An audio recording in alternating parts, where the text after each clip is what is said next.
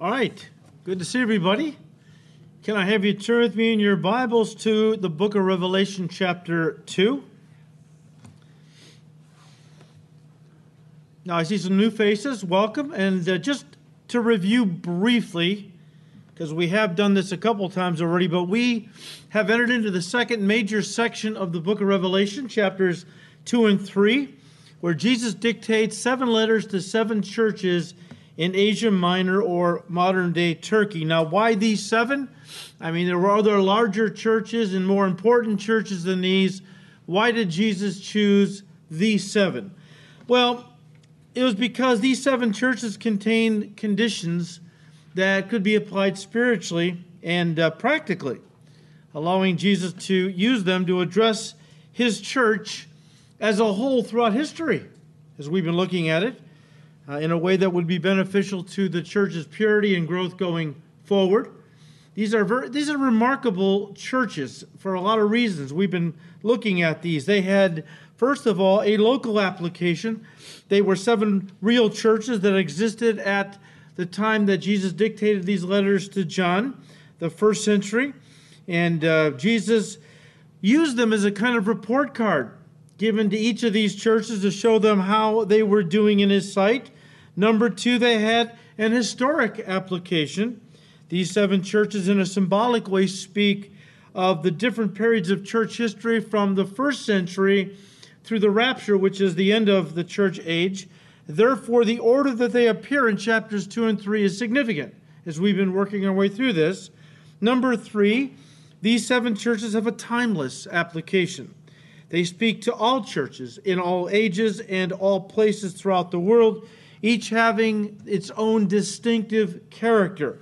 In other words, Ephesus is the loveless church, Smyrna, the persecuted church, Pergamus, the compromising church, Thyatira, the idolatrous church, Sardis, the dead church, Philadelphia, the faithful church, and Laodicea, the apostate church.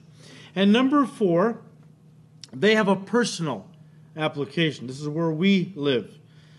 I mean, we are the church of Jesus Christ, not the building. We are the church of Jesus Christ.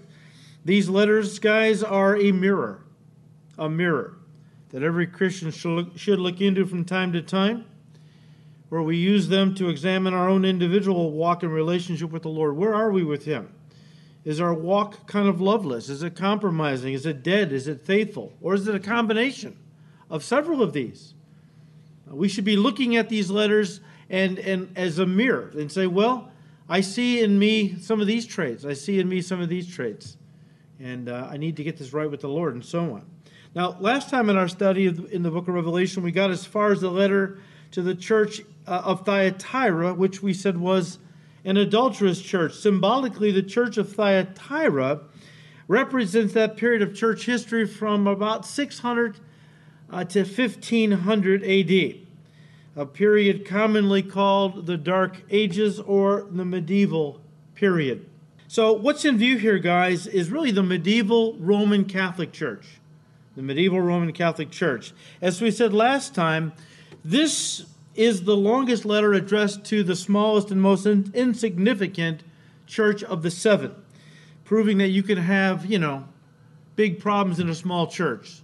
I think sometimes some pastors think, you know, I'd love to just move out to the country and pastor one of those little country churches. Just love the Lord and just where everything is like, you know, Norman Rockwell, perfect that kind. Of, that's a fallacy. Sometimes some of the smallest churches can have some of the biggest problems that we're going to see tonight. But Jesus takes a hard line with his church. I mean, there are times when he sounds actually not just stern but harsh because of the seriousness of the sin they were involved in. So, verse 18, and we're just reviewing still a little from last week. Jesus said to the angel and to the angel of the church in Thyatira, right? Now, the angel would be a reference to the pastor in the city of Thyatira. What do we know about the city of Thyatira? Well, we don't know much about the city. We know that it was about 30 or 40 miles inland from Pergamus. Now, remember, these seven churches were on a, really a mail route. It was a kind of an elongated circuit. You start in Ephesus, The next uh, church was Smyrna. These were kind of near the coast or right on the coast. So Ephesus, Smyrna, Pergamus was at the top.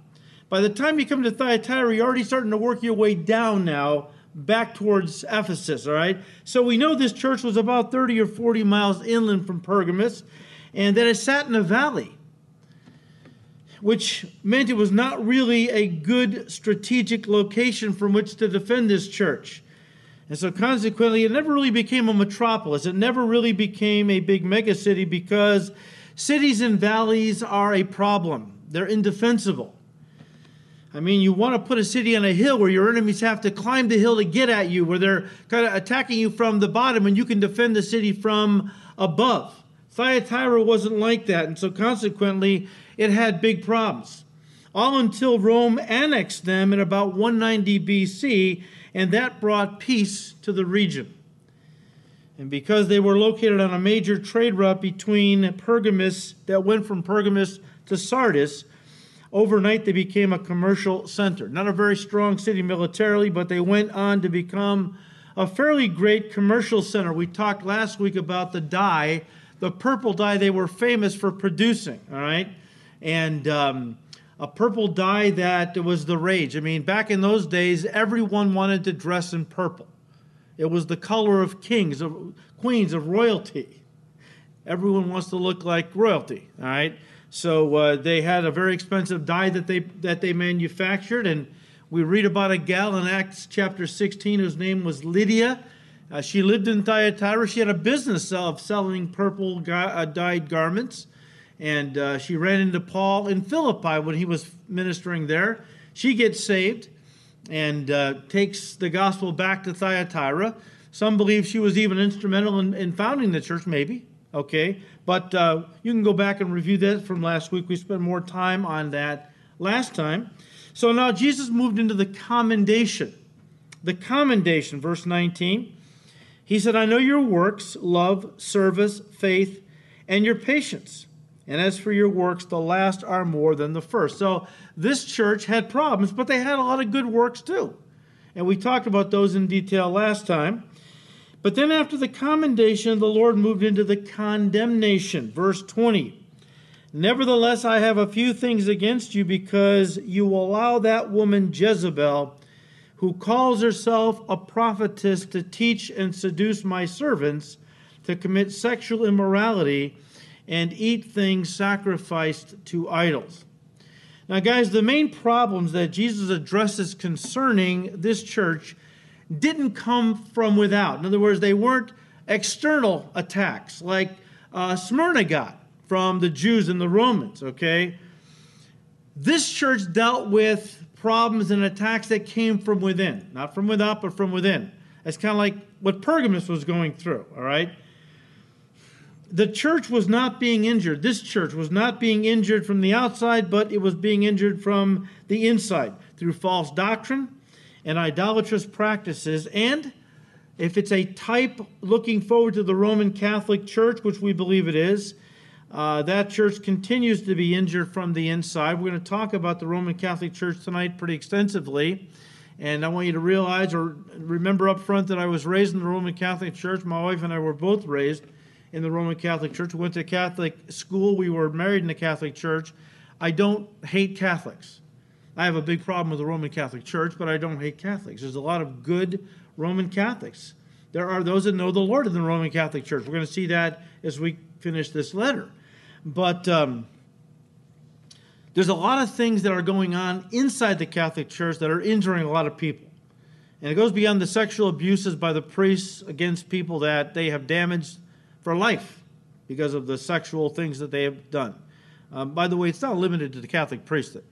There are Protestant ministers who do terrible things too, okay? But I just want you to know that this was a church that was being injured from within through false doctrine, pagan practices, and so on. And, and one of the people that was instrumental in bringing this into the church was a gal that is mentioned here, uh, a woman in that church that was calling herself a prophetess.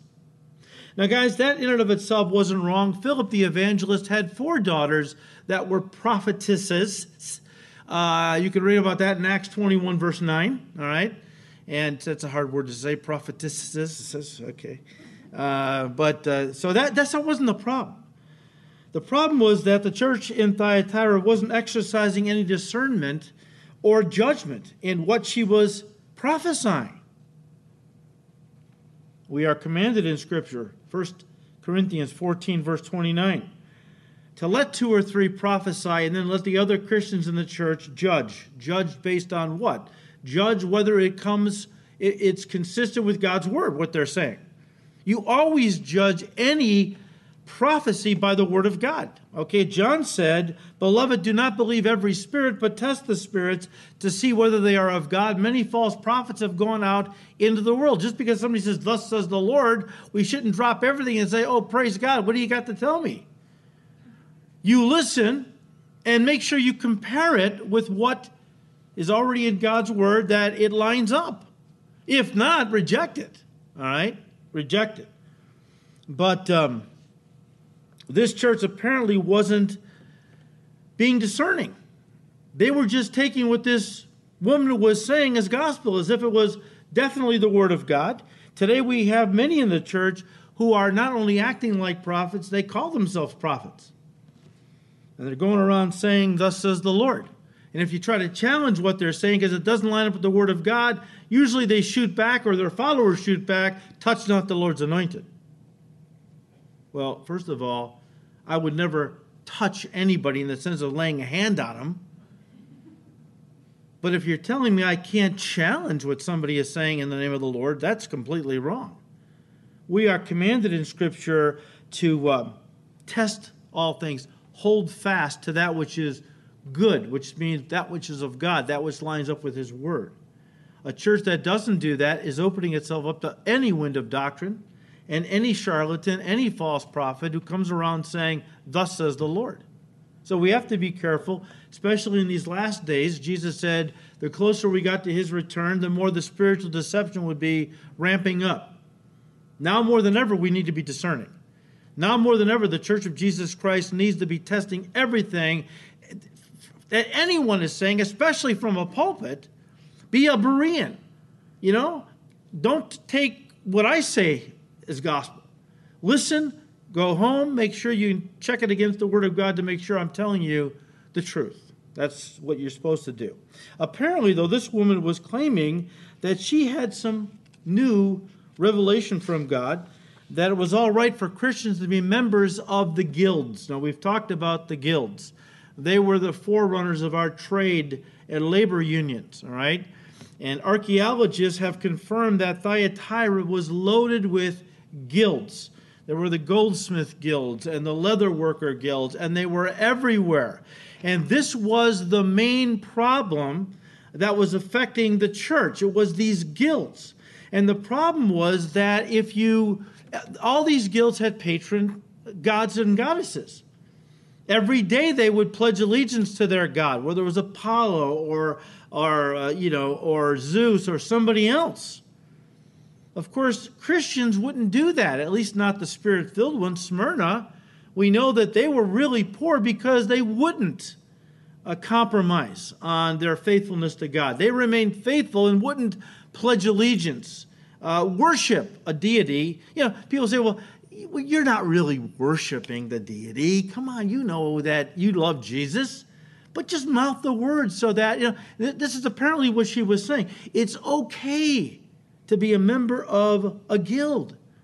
In fact, she might have even said, So what if the pagans are worshiping Apollo? Because there was one temple in Thyatira. They weren't an overly religious town, but they had one temple to Apollo. He was the sun god. And she, I can just hear her saying, So what if they're all worshiping Apollo, the sun god? In your heart, you're worshiping Jesus, the Son of God. You know, we can justify just about anything if we try hard enough.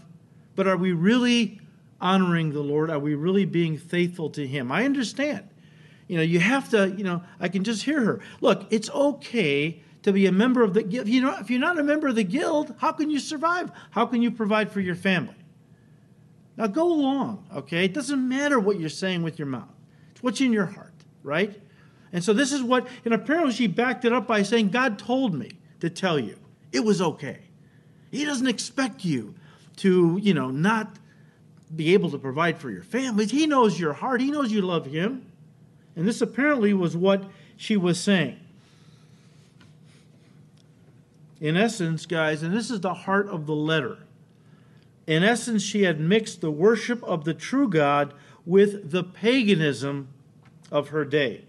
And the final product, at least for the church or the Christians in Thyatira, was idolatry. Verse 20 You allow that woman Jezebel, who calls herself a prophetess, to teach and seduce my servants to commit sexual immorality and eat things sacrificed to idols. As we said last week, a lot of pagan worship did involve sexual uh, immorality. A lot of these gods were fertility gods and goddesses, and they were worshipped through the sex act. In fact, in Corinth, on the Acropolis, was the temple of Aphrodite, and it was run by a thousand temple priestesses who were nothing more than professional prostitutes.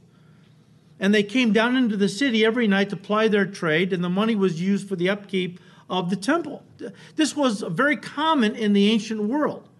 And so, a lot of times, the worship of these pagan gods did involve sexual immorality. However, the Greek word is bigger than that. It's not just sexual immorality, that might be a part of it. The, the, the, the Greek word could be translated, as we saw last time from the King James Version, uh, spiritual fornication. Spiritual fornication is simply unfaithfulness to God. We have been wed to the Lord Jesus Christ. And if we are worshiping other gods, that's like committing adultery. That's like being spiritually unfaithful to our true love, supposed to be Jesus Christ. Part of it was not only did they have to start every day by pledging allegiance to whatever patron god was the god of their particular guild, but every so often there was a great feast that was uh, that was uh, uh, held for for these gods. Okay, and um, sacrifices would be brought, and people would bring all kinds of animal sacrifices, which were sacrificed to the various gods and goddesses. And then the meat was eaten at a great feast. All right, everybody got together, they had a big barbecue, basically. But here's the idea in the ancient world, they believed if you ate with somebody, you were becoming one with them. The idea was look, the same piece of bread that, that they're eating and that you're eating from, uh, you're connected now. You're becoming one with each other. That's why they wouldn't break bread or eat with their enemies. They didn't want to become one with their enemies. But the same applied to the gods and goddesses they worship. If an animal was sacrificed to one of these pagan deities and then everybody joined in on a big feast and ate the animal together, they believed they were not only becoming one with each other, but one with the deity. One with the deity. And this was the problem, all right? She was trying to justify why it was okay to be a part of these guilds.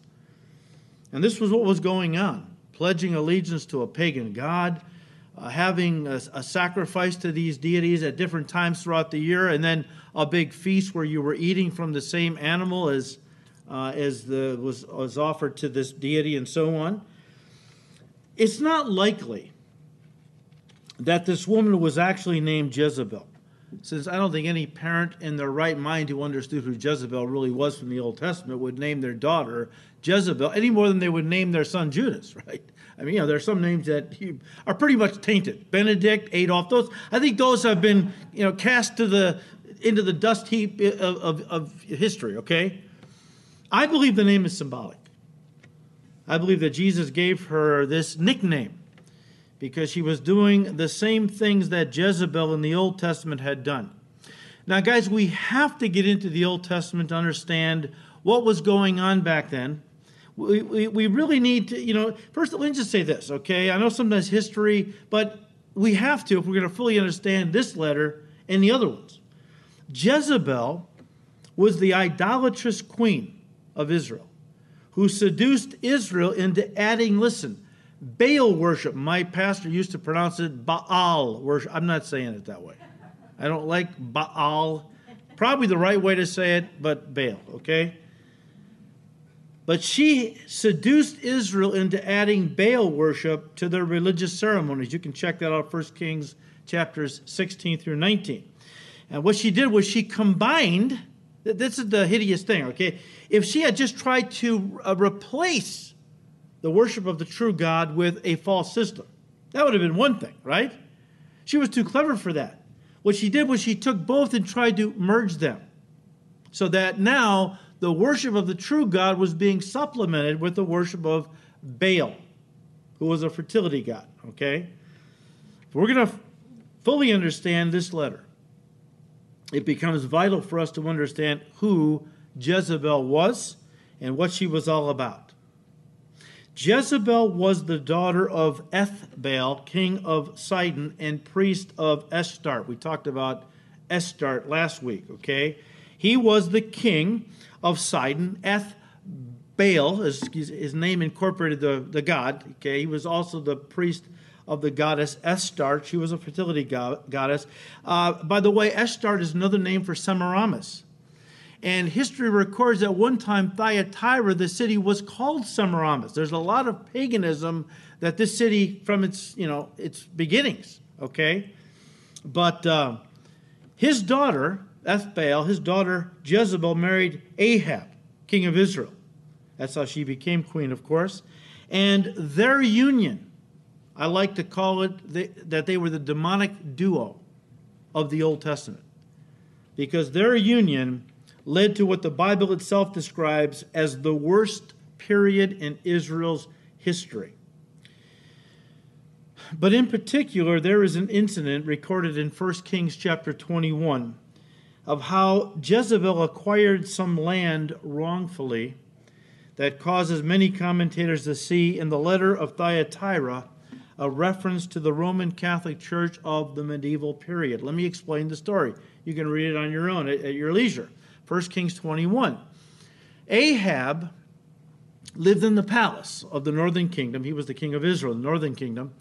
And there was a piece of land right next to the palace that he wanted for a vegetable garden, right next to the palace, a perfect location, right?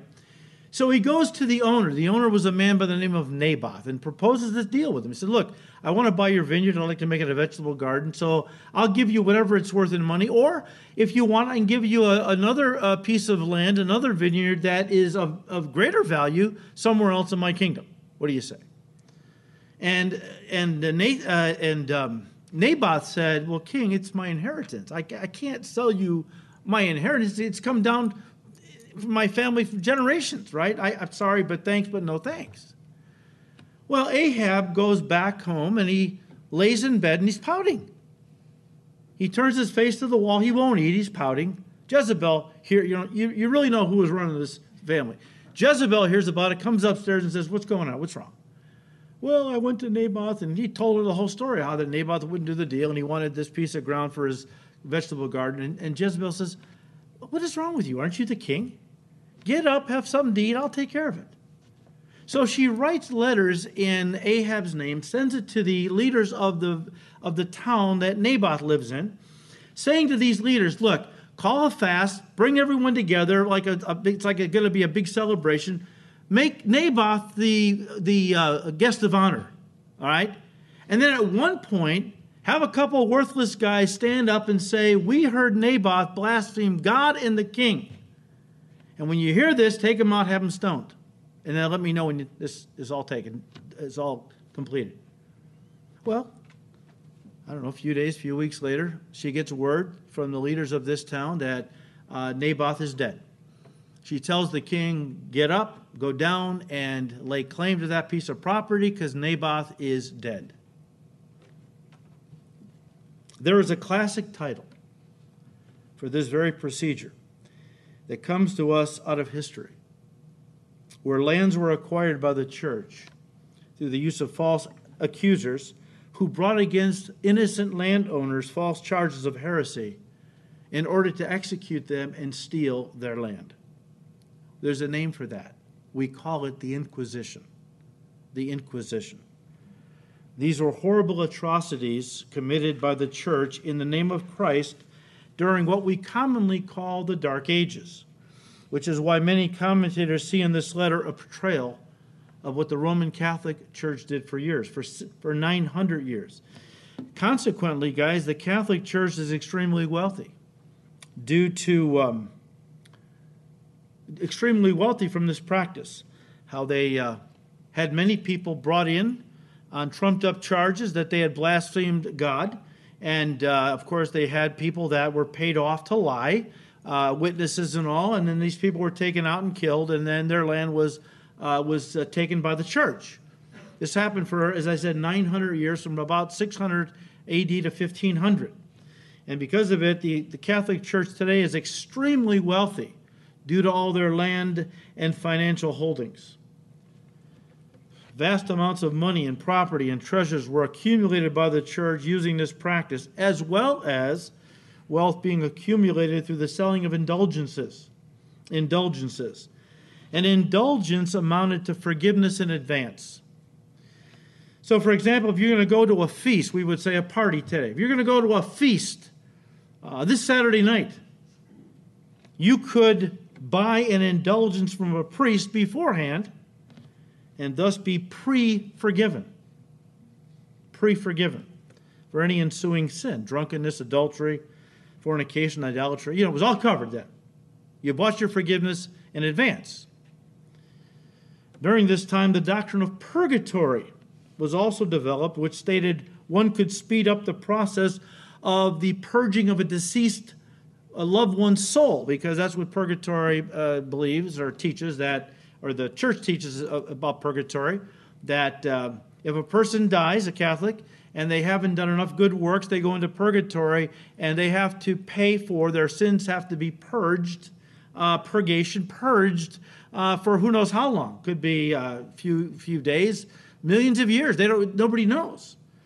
But the church used that as a guilt trip against loved ones and said, "Look, how can you let your godly Aunt Marie burn in the fires of purgatory. Don't you want to do something that she would get released sooner? Well, of course. Well, then they had you can buy an indulgence, and that would work off time. It would, you know, she, she time would be taken off of of of whatever time she was going to be spending in purgatory. And by the way, purgatory is a Catholic doctrine is not true. Okay, just to get that on the table. All right. Uh, I know you guys believe that, but uh, maybe some watching don't know that. All right, purgatory was completely made up by the church, and they they made a lot of money from purgatory, not only from the selling of indulgences, but uh, also because they, they taught, the church thought that you could buy candles and light candles for these dead, departed loved ones, and that would take time off of their sentence in purgatory. And then later on, you could really take time off of a loved one's time in purgatory through a mass card. The church still sells mass cards today. You buy a, a mass card, and, a, and then a, a mass is said for your departed loved one, and this takes time off of their sentence in purgatory. But, guys, as Satan corrupted a large segment of the church by marrying Christianity with paganism, the result being it was the birth of the Roman Catholic Church, which did not start with Peter. That's a different sermon. This eventually led to a civil war because you had a lot of devout Roman Catholics. I mean, these folks are really saved, they really love God. Martin Luther was one of them, okay? And um, they couldn't deal with this uh, corruption. You know, Martin Luther was at one time an Augustinian Catholic monk. And he always dreamed of someday saving up enough money to go to Rome to see the holy city. He had never seen it, but he had it built up in his mind as this, this holy place on earth, the holiest place on earth, right? And he wanted to go there and he wanted to see it for himself. Well, one day he got the, well, one time he got the chance, and he was appalled at what he saw, the level of corruption. You know, Rome was called the city of bastards because of how many children were born out of wedlock to priests and popes and nuns and so on. It was a very ungodly place. And then you add to that the selling of indulgences and mass cards and all these other things. And um, this eventually led to a civil war within the church, not just for Martin Luther, although at one point, uh, October 31st to 1517, he nailed his 95 theses, 95 reforms to the to the uh, uh, Castle Church door in Wittenberg, uh, and the Protestant Reformation was launched. But he wasn't the only one. there were others that were fighting the church and broke away from the church. Uh, we call it the Protestant Reformation. We'll talk more about that when we get to the letter of Sardis, because that letter has in view the Protestants that came after or out of the Catholic Church, right? But um, in the days of Martin Luther, the church had become, as one author quoted, a circus of corruption, using every scam it could think of to fill the coffers of the church from the money sacks of the gullible. It was just amazing. Uh, author Dave Hunt explains, and I quote There were tiny vials of true milk from the Virgin Mary's breasts, pickled fingers and toes of this or that saint, enough pieces of wood in Europe venerated as parts of the true cross of Christ to build a cathedral. Even toenails of saints were worshipped by the deluded devout. Peter's toes were uncommonly prolific. There were enough certified trimmings in Europe's cathedrals of, of, of, of St. Peter's toe clippings to fill a gunny sack, he said. The biggest scam was selling indulgences to release deceased relatives from purgatory. And who would refuse to buy Aunt Marie's release from the flames? From such blood money, St. Peter's Basilica was repaired and expanded to its present form, end quote. They used a lot of this money to, you know, really build and beautify St. Peter's Cathedral.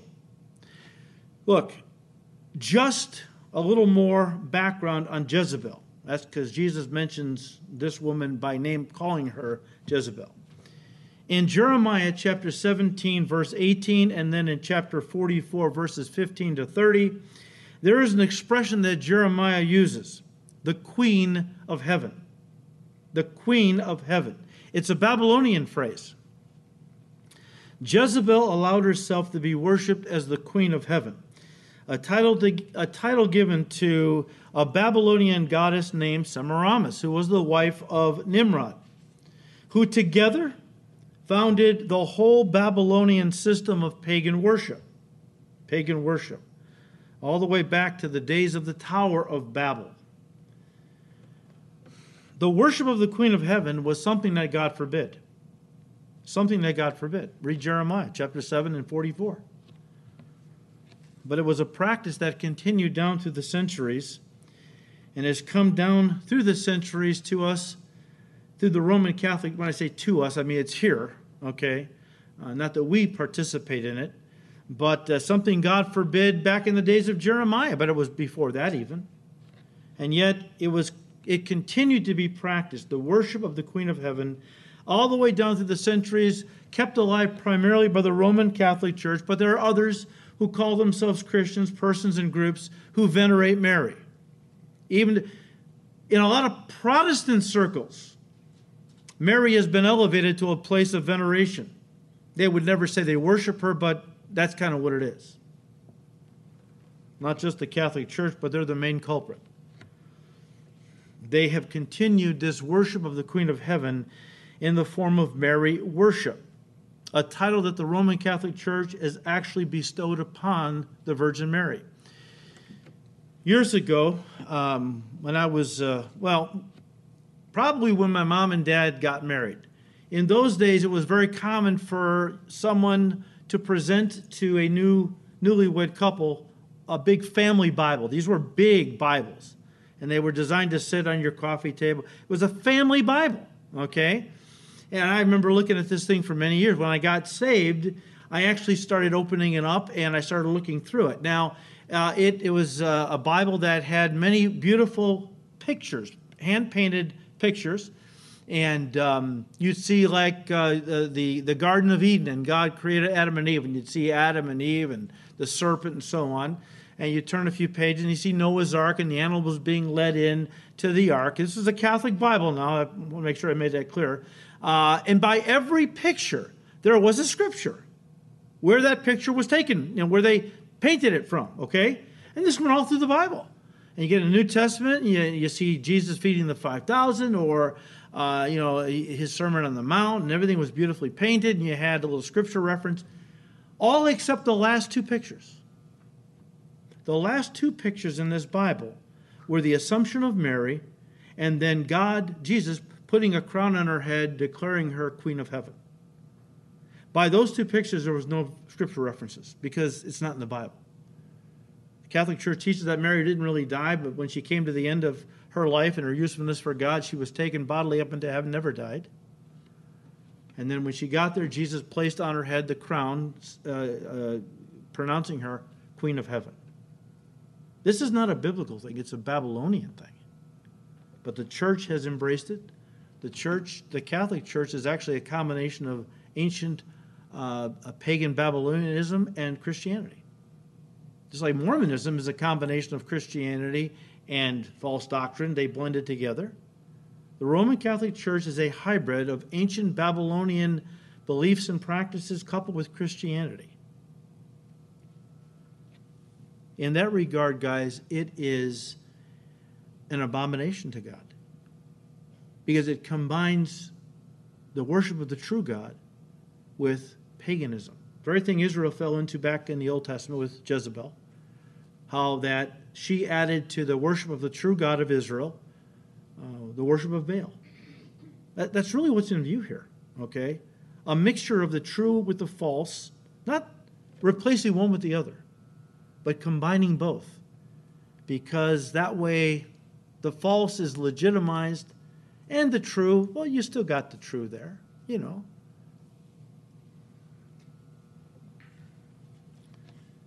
This goes all the way back to Semiramis, the wife of Nimrod. You can check that out in Genesis 11.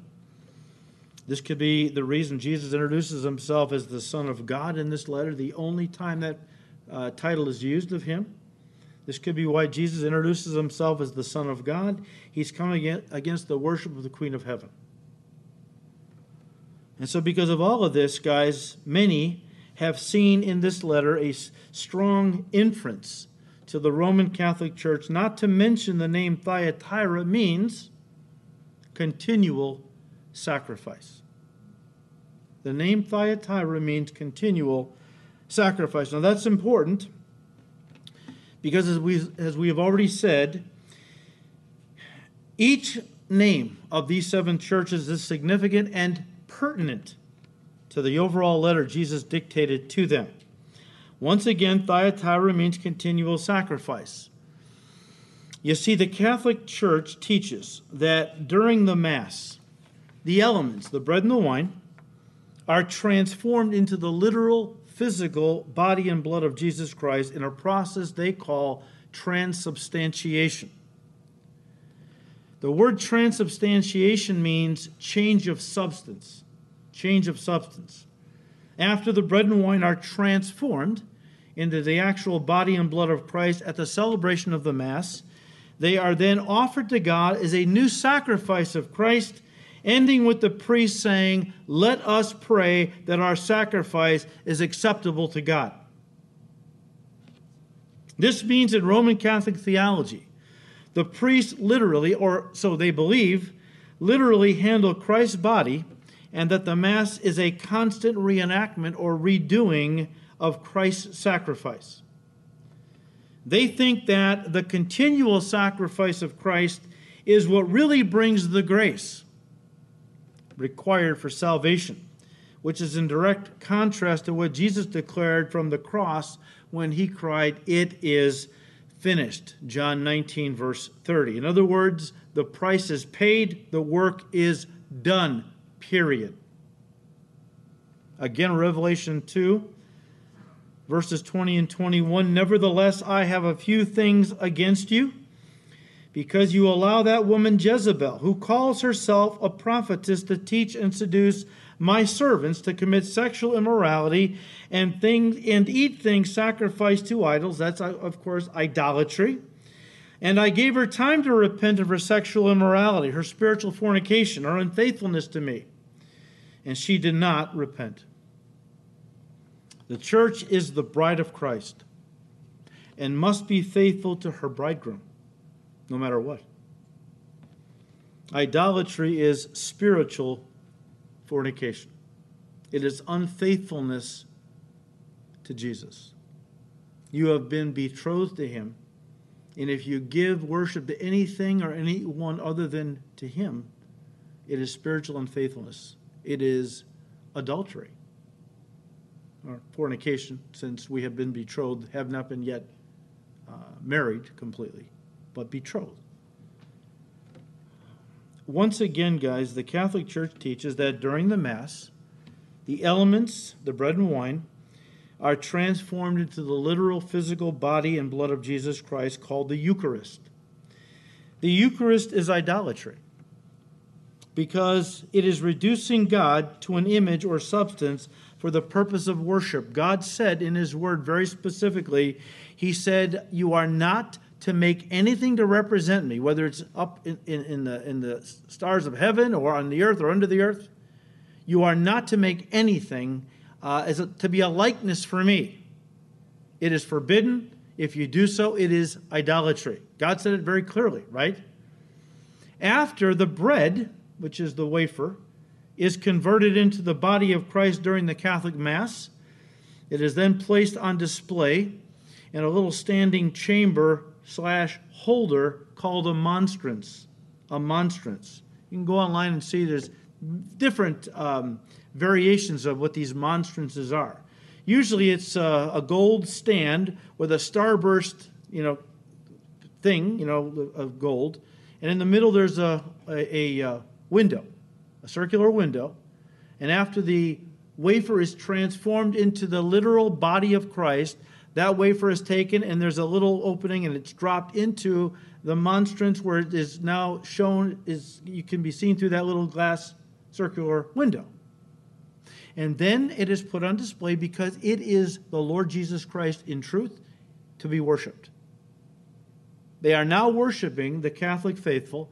They are worshiping this wafer that has now been, in their theology, transformed into the literal body of Christ, put on display to be worshiped as Jesus Christ. In Roman Catholic theology, the Eucharist, which, by the way, means thanksgiving, also called Holy Communion. In Catholic theology, the Eucharist is efficacious. What does that mean? It means it has the power to produce a desired re- effect, the power to produce a desired effect. In the case of the Catholic Mass, it has the power to earn installments of grace, which, along with keeping the other sacraments, accrue, as we talked about last week to end our, our study. Um, these installments of grace, which are acquired over the course of a Catholic's life by going to Mass, keeping sacraments, uh, partaking of the Eucharist, so on and so forth, uh, these, these all will um, uh, allow you to, the Catholic, to, uh, to accrue these uh, installments of grace. And the idea is that someday they will have enough installments of grace whereby they can purchase salvation. They can purchase their salvation. Uh, only for the faithful Catholic who remains in good standing with the church is this possible for. But um, if you're a Catholic in good standing, no mortal sins on your soul, you're a faithful uh, uh, attendant of church, Mass, uh, the sacraments, and various other, keeping the feast days, holy days, and so on, um, then there's a good chance by the end of your life you will have uh, accrued enough installments of grace to purchase your salvation. Roman, in Roman Catholicism, salvation is sacramental.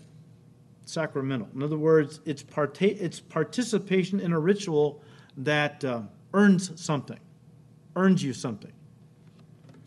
As opposed to what the Bible actually says about salvation, that it is a free gift we've received through our faith in Christ alone. Again, Ephesians 2 8 9, we've all memorized it, okay? The Catholic Church defines grace, which the Bible defines as a gift. So when the Bible says we are saved by grace, that means God is offering us a gift. We receive it by faith. And that's it, right? It's not of works, lest anybody should boast. It's totally a gift of God, right? But the Roman Catholic Church has redefined grace. It's not a gift, it's uh, something you, you do to earn salvation. So grace is really earning your salvation. It's where you are keeping certain commandments and ordinances and sacraments, uh, whereby you know you are earning installments of grace that accrue until you can purchase your own salvation. In Roman Catholicism, salvation is something that you earn.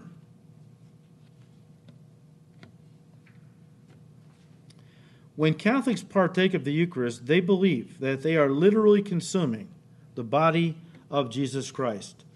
And that by ingesting the Eucharist, in other words, eating the body of Christ, which is what they believe it is now, they believe that this brings them everlasting life.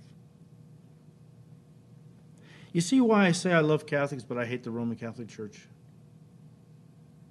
There's wonderful people in the church. There, there are Roman Catholics that are a lot better than me. I think they love God more than I do. They serve Him more faithfully than they serve than I do. That doesn't mean they're saved, though. And, and why aren't they saved? Because their church has not taught them the truth. The Roman Catholic Church had a deceitful beginning. It has a corrupt, wicked history. Yes, there are good Catholics.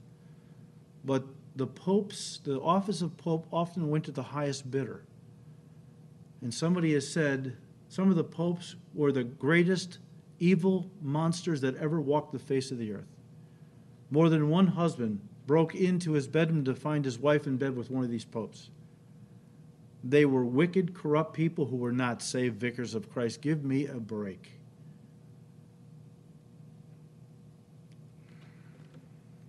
But Catholics are taught when they partake of the Eucharist that they are literally consuming the body of Jesus Christ and that by ingesting the Eucharist, they believe that this brings them everlasting life. To justify this belief, they point to Jesus' words himself, his own words in John's Gospel, chapter 6. Why don't you turn there?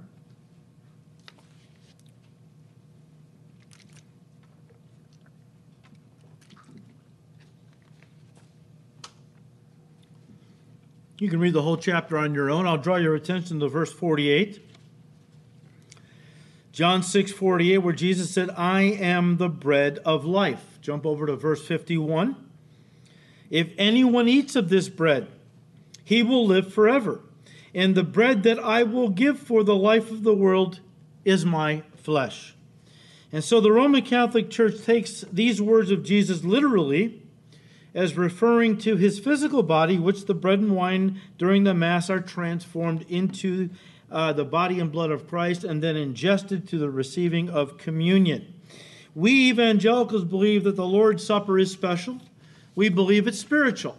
But we don't believe that the bread and wine are transubstantiated into the physical, literal body and blood of Christ. We don't believe that. We believe it's a representation, not an actual transformation, right? I mean, Christ cannot be sacrificed again and again for sin since the Bible clearly teaches. I will read these to you. Stay in John 6. Christ cannot be sacrificed again and again for sin since the Bible clearly teaches, Hebrews 10, verse 10. By that will we have been sanctified, set apart, through the offering of the body of Jesus Christ once for all.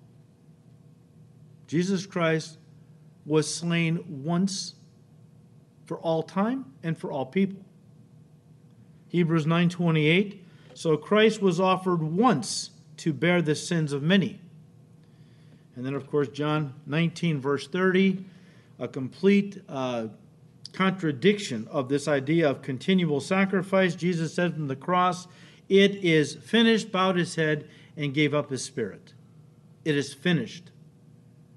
And I've said this before, let me say it again. Praise God, he didn't say it's almost finished. I did my part. Now it's up to you. I'm rooting for you. I'm rooting for you. You know, I got, I got, I got you the ball down by the, the, the two yard line. You got to just take it in.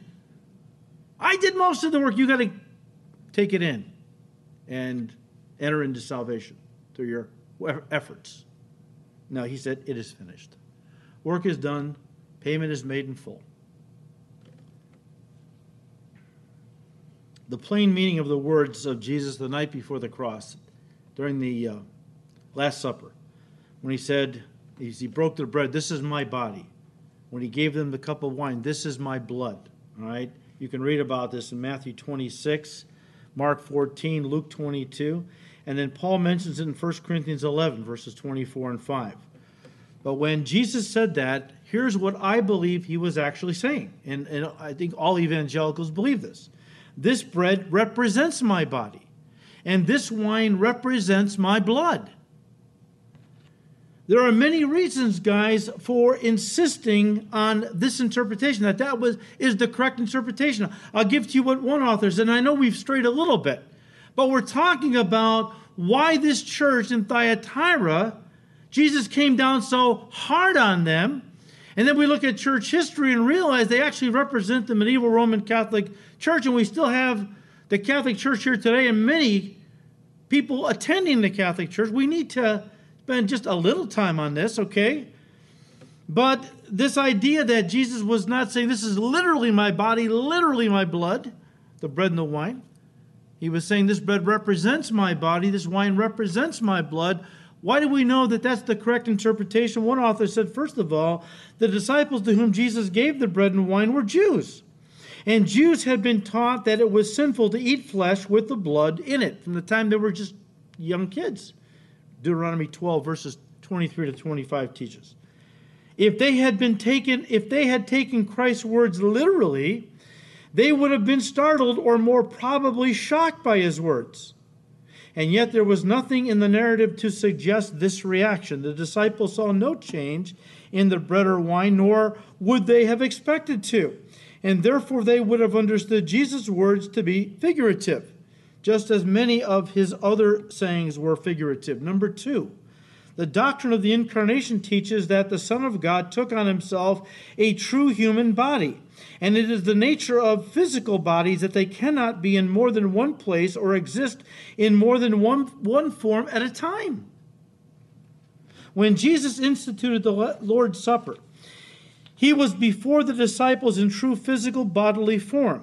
And if he was present bodily, his body could not have been present in the bread, nor his blood in the wine at that time as well. Besides, Jesus said, You will see me no more until you say, Blessed is he who comes in the name of the Lord. Of course, the second coming is in view, which destroys the idea of worshiping Christ in a monstrance.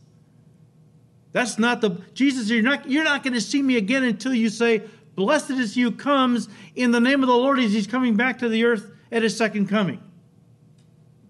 Thirdly, the author says the statement, This is my body, is no different from many other metaphorical statements that occur throughout the Bible, such as the seven good cows are seven years, Genesis 41, verse 26.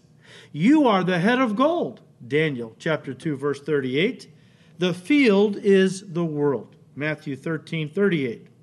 That rock was Christ. 1 Corinthians 10 4. The seven lampstands are the seven churches. Revelation 1, verse 20. I am the door. John chapter 10, verse 9. I am the true vine. John 15, verse 1, and so on. Again, when Roman Catholics contend that Jesus was speaking literally of eating his body and drinking his blood here in John chapter 6, which they say they do when they take communion, because of course the bread and wine are transformed into the literal body and blood of Christ. So they believe that they're actually eating his flesh, drinking his blood, uh, because they say John 6 and John 6, he, this is, he told us this is what we're doing. When you have a Roman Catholic friend that tells you that, make sure you point them to John 6 63. They love to quote John 6. Well, have them take a good hard look at John 6, verse 63. Jesus said, It is the Spirit who gives life. The flesh profits what? Nothing. The words that I speak to you are spirit, and they are life. This proves that Jesus wasn't speaking literally of eating his flesh and drinking his blood, he was speaking figuratively and metaphorically. Guys, the idolatry of the Roman Catholic Church isn't limited to the worship of the Eucharist. Again, the Roman Catholic Church is heavily into idolatry in the areas of saints, statues, relics to be kissed and trusted in, as well as we have just talked about the worship of Mary as the Queen of Heaven, which comes right out of Babylonian worship and is forbidden by God. Pastor Chuck in commenting on this, He said, and I quote, You see, the church is married to Jesus Christ, even as Israel was married to God. And married to Jesus Christ, we're to be totally faithful to Him and worshiping Him. And the worship of anything else constitutes spiritual fornication. Now, God said to the children of Israel, Thou shalt have no other gods before me. You're not to make any graven image or likeness of things that are in heaven or things that are on the earth or to bow down to them to worship them. In other words, Chuck said the prohibition of icons under the law. Now with Jezebel, she brought all of these uh, all of these little idols of Baal. People had them in their homes. The introduction of these little idols and, the worship uh, and the worship, the looking at uh, to them for help and guidance. And uh, so we see the introduction of images, idols, that are set up within the church, around the church, likenesses of Jesus, likenesses of Mary, likenesses of the saints venerated by the people, end quote. And he goes on. Look, let me just finish by saying this. I think everybody in this room would say, yeah, that's terrible. What the Roman Catholic Church does, that, that's encouraging the worship of idols, statues, and images, and icons, and all these, that's just terrible. I, I know that that is wrong. Of course, it's wrong. What we often don't realize is how much we are into idolatry and, and are blinded to it. Didn't John end his first epistle by saying, My little children, keep yourselves from idols? He's talking to the church. Well, what do you mean, John? I don't bow down or worship a graven image. No, but do you worship your bank account? Do you worship that shiny vehicle in your driveway, you know, with those four rims and race car tires and things? Do you worship your house? You know how many people are not in church on Sunday morning because they're worshiping at the Home Depot?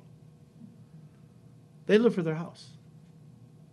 It's okay to beautify your house, fix your house up, no problem with that. But some people live for their house. There are so many things that people, now I'm talking about people in the church, the world, they worship all kinds of things. They worship the gods of the God of money and power and pleasure and all kinds of things. But as Christians, we and again, these letters are a mirror for us to look into to see if we're guilty of any of these things, myself included.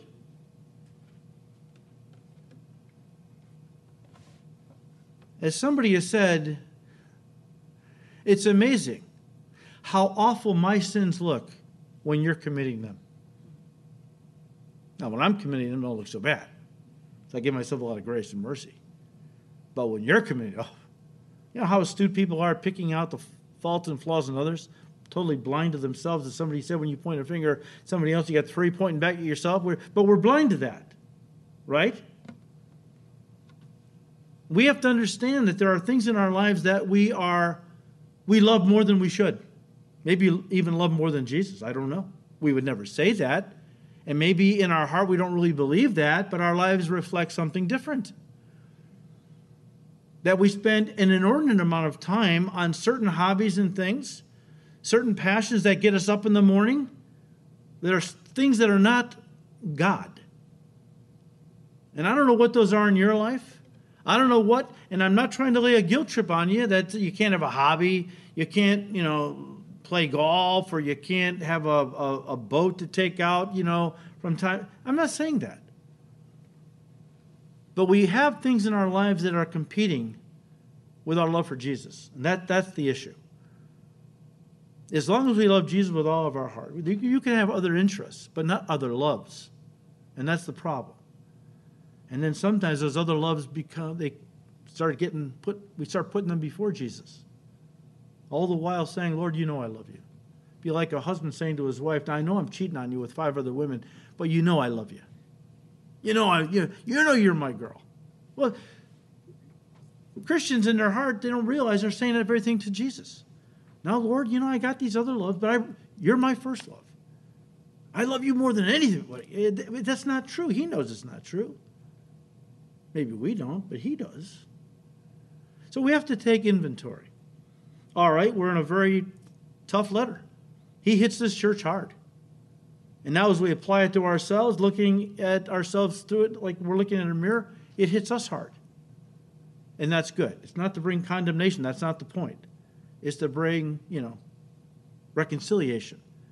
To get our our loves, our first love where it should be, to Jesus, where everything else flows from that. And if you really love Jesus with all your heart, soul, mind, I mean, really are in love with Jesus, you'd be surprised how things don't, some things don't matter anymore. Things that are not wrong. Now, some of you remember my Uncle Art. He loved the Lord, didn't he? Before he got saved, he was a sports nut. He'd work all night. He was the manager of the bowling alley. Before he was the manager, he was actually the um, mechanic. And he'd work all night, have the radio going to the sports stations, you know, call in shows. And they'd, they'd ask questions or they would pose, you know, little trivia things. And he'd call in and they would, they knew him. They said, oh, it's Art from the bowling alley, you know. I remember after he was saved for a while, I asked him a sports question. I said, have you, have you been watching this or that lately? He said, no. I just have no interest anymore. He was always in the Bible. He's always at Bible study. He was always he'd drive around his community, stop at the drug the drugstore. He'd witness to the pharmacist, and he was always going around trying to spread the gospel. It wasn't that sports were evil. It's just they didn't interest him anymore because his first love was Jesus. And, and may God give us the grace to make Jesus our first love. It's not about taking stuff away. It's about loving Jesus so much stuff, other stuff doesn't really matter. Not that you can't be involved with it.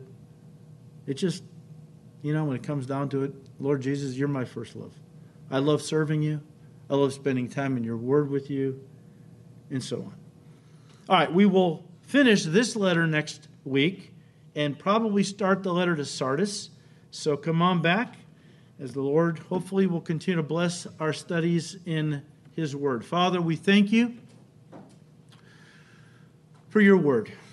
And we thank you, Lord, for these two chapters in your word. And how sometimes, Lord, they're not easy to read because they step on our toes. As we read these letters and see what these churches were involved in, some of the things we can say, hey, uh, I'm doing well in this area. And then sometimes we say, no, I'm not doing so well. I'm kind of like this church in this bad area. Lord, give us grace that we would draw close to you, fall in love with you that you would be our first love, our only true love, but um, that we would put nothing before you. Nothing would compete for our love for you. We just thank you, Lord. We ask you to keep blessing these studies in your word. We ask all this in Jesus' precious name. Amen.